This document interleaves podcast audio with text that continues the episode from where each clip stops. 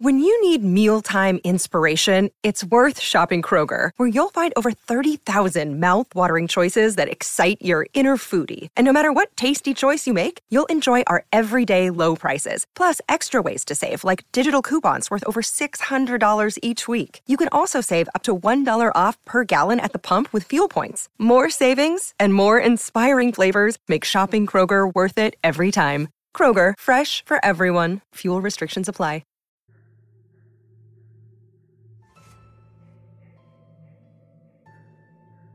It was your average evening. The normally blue skies were turning a pale orange as the sun set. The evening breeze was rolling in, making everything a bit more relaxed and a little less hot. It was my last day of summer vacation in Florida, and I have to say I was very enthusiastic to be going home. Although my time there was great, and the locals treated me much better than my last trip to Florida, I was getting homesick if you could call it that.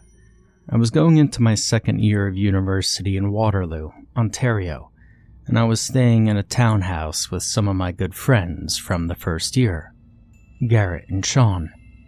I was new to the whole our own place thing.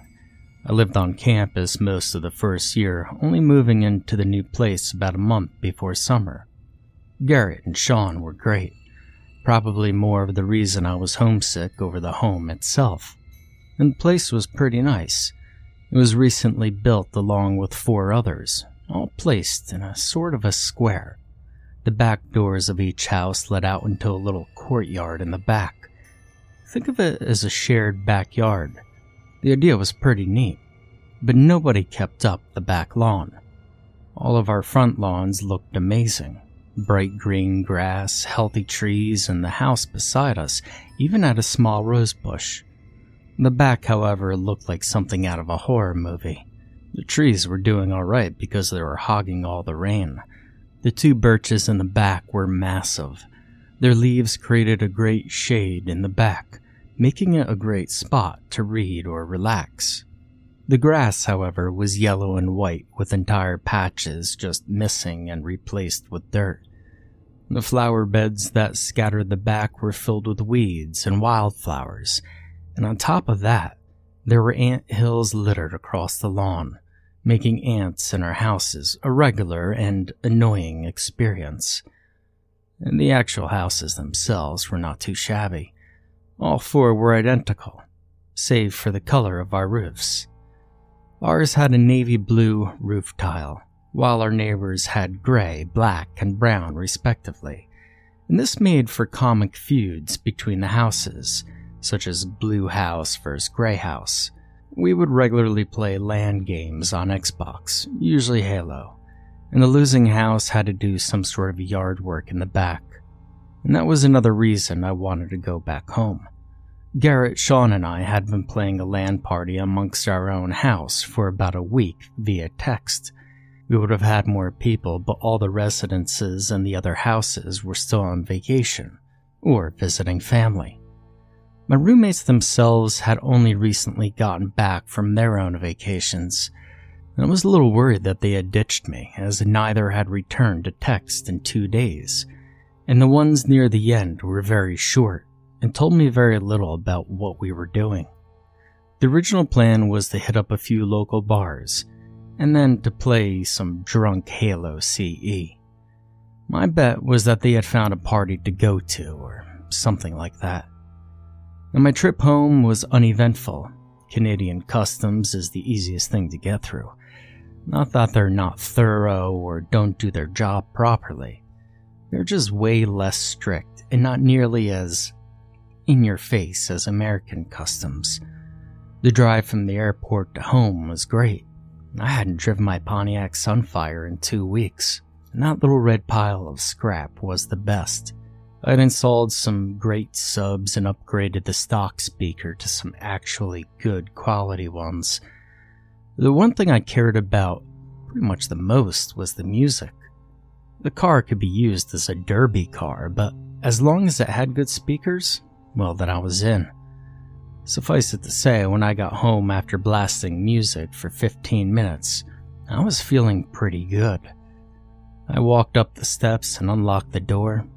I stepped in, took off my shoes, and carried on in. The interior of the house was something between what were they thinking?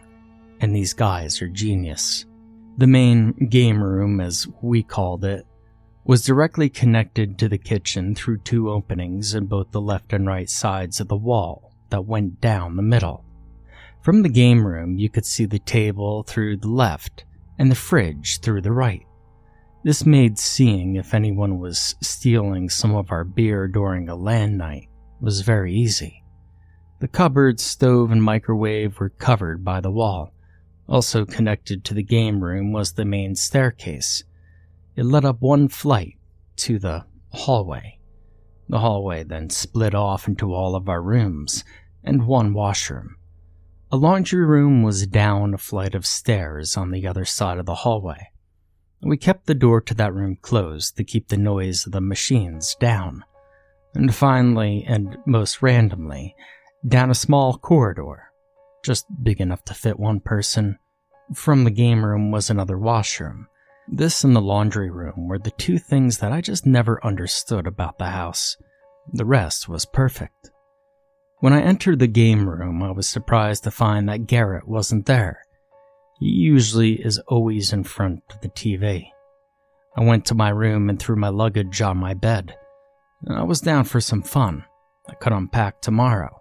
I left my room and went over to Sean's room, which was directly besides mine. He and Garrett were both standing there, looking out Sean's window. Hadn't they seen me come in? And I was wondering why they didn't come say hi. I walked up and gave them both a gentle push forward. Hey guys, long time no see. What the hell are you guys doing? Garrett turned and looked at me. His eyes were bloodshot and his hair was a mess. It looked like he hadn't slept in days. You guys stoned? I asked jokingly, knowing full well neither of them smoked anything. Ever.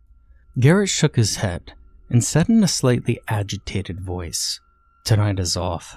Sean and I have decided to spend some time with our parents. It's been a while. He was right. Both of them neglected to visit their parents even once this summer.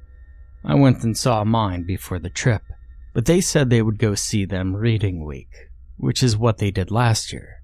Leaving during the summer to see their parents was odd for them.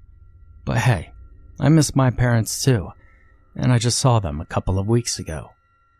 Garrett turned to Sean. Alan is here now. We can leave. Sean nodded, and they picked up their bags, which was placed on Sean's bed, and they left. I watched them get into Garrett's car and drive away. Were they waiting for me at the window? I asked myself. Garrett had said that they would leave now, that I was here, suggesting that they had been waiting for a while. Is that why they were looking so tired? I put that out of my mind and decided tonight was going to be a game night, even if I was just by myself. I went to the game room and put the orange box. It's a collection of games made by Valve on one disc into the Xbox it started and I chose to play Half Life 2, a beloved game from my younger years. I played through a few levels unhindered until I reached a level that really freaked me out when I was younger. We Don't Go to Ravenholm, it was called. The game itself is not a horror game, it's just this one horror level thrown into the mix. It had zombies, a sense of forbidding, and dead bodies everywhere. I loved it, and I hated it. It turns out it was still pretty freaky for my more grown up self. I just finished the level when I heard a loud screeching sound in the kitchen. At first, I was practically crapping myself out of fear, but I manned up and went in. For a split second, I thought I could see the image of a face on the shiny surface of the microwave. It was distorted, but I could make out the dark, lifeless eyes and half a smile of broken teeth rotting in its face. I blinked and it was gone, but the image was burned into my mind. It was getting pretty late, about one in the morning, and I was getting pretty tired. I also just finished up a pretty scary level on Half Life, and so I justified the event to superstition and went into the fridge and got a Red Bull. I returned to my Xbox to find it off. Although this was unusual, it wasn't impossible. Xboxes tend to surprise you. When I attempted to turn it on again, it didn't work. I checked the back of it and found that it actually had been unplugged from the wall. Now, although Xboxes can be surprising, this was just plain crazy. I could officially revoke my previous ban on my superstition. Nobody else is in the house. Nobody else is even in the other buildings. I'm alone, and Xboxes can't unplug themselves. I got up and ran as fast as I could to the door. I got into my car and drove to another buddy of mine's apartment. I gave him some story about how my internet was out and I had to do an online research paper for a summer course I was taking. He allowed me to stay the night to finish my paper. What he didn't know was that I was simply looking for asylum from my own house.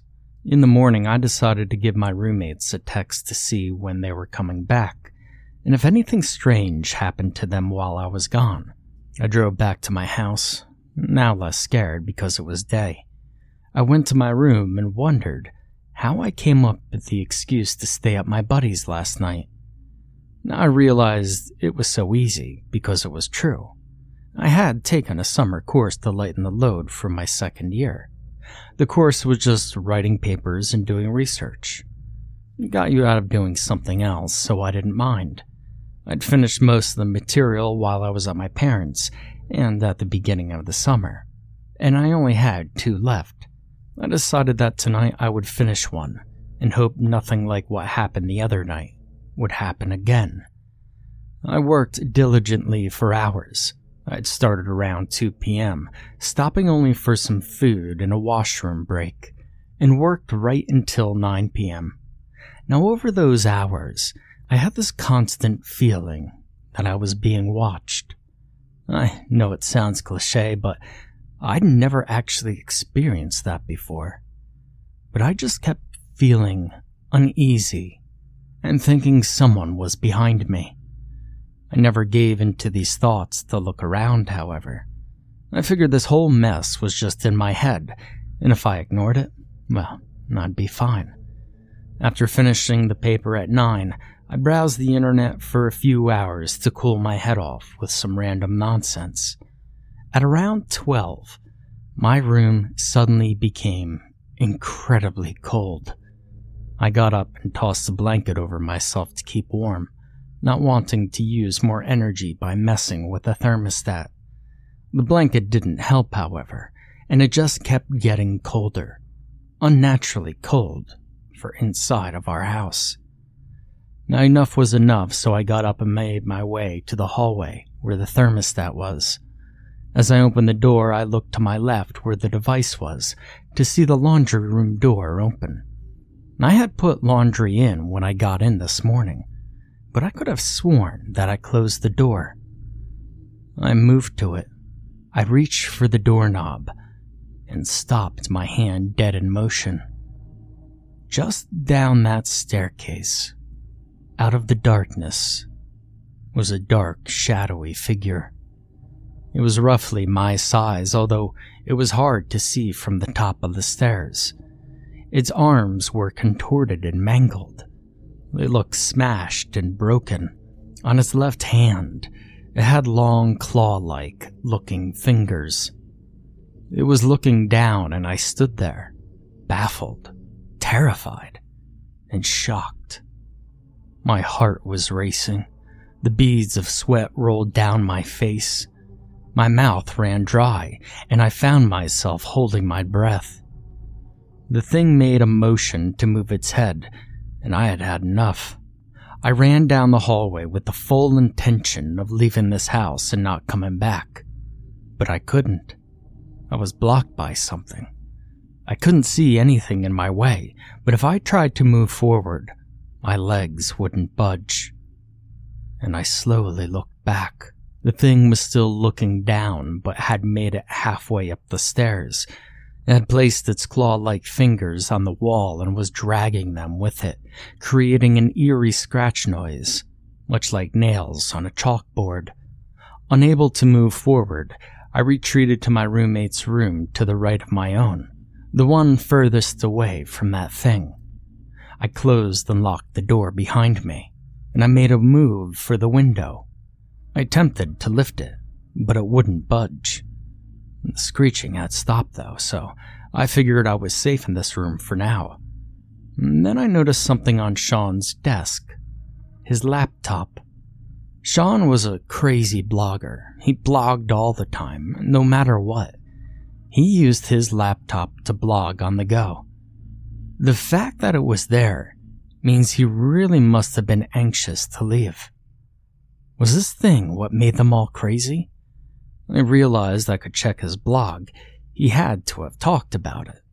I opened the laptop and entered in his password. He had his blog as his homepage, so all I had to do was open Google Chrome, and there it was. Now, all of the blogs up until last week were his normal entries how his day went, what he saw, what he plans on doing later. Shit like that. And then on, they turned weird. Strange, even. You see, the first three of the week, he describes happenings very similar to those that had happened to me. Random noises, things moving around, electronics being unplugged, and seeing distorted faces and reflective surfaces.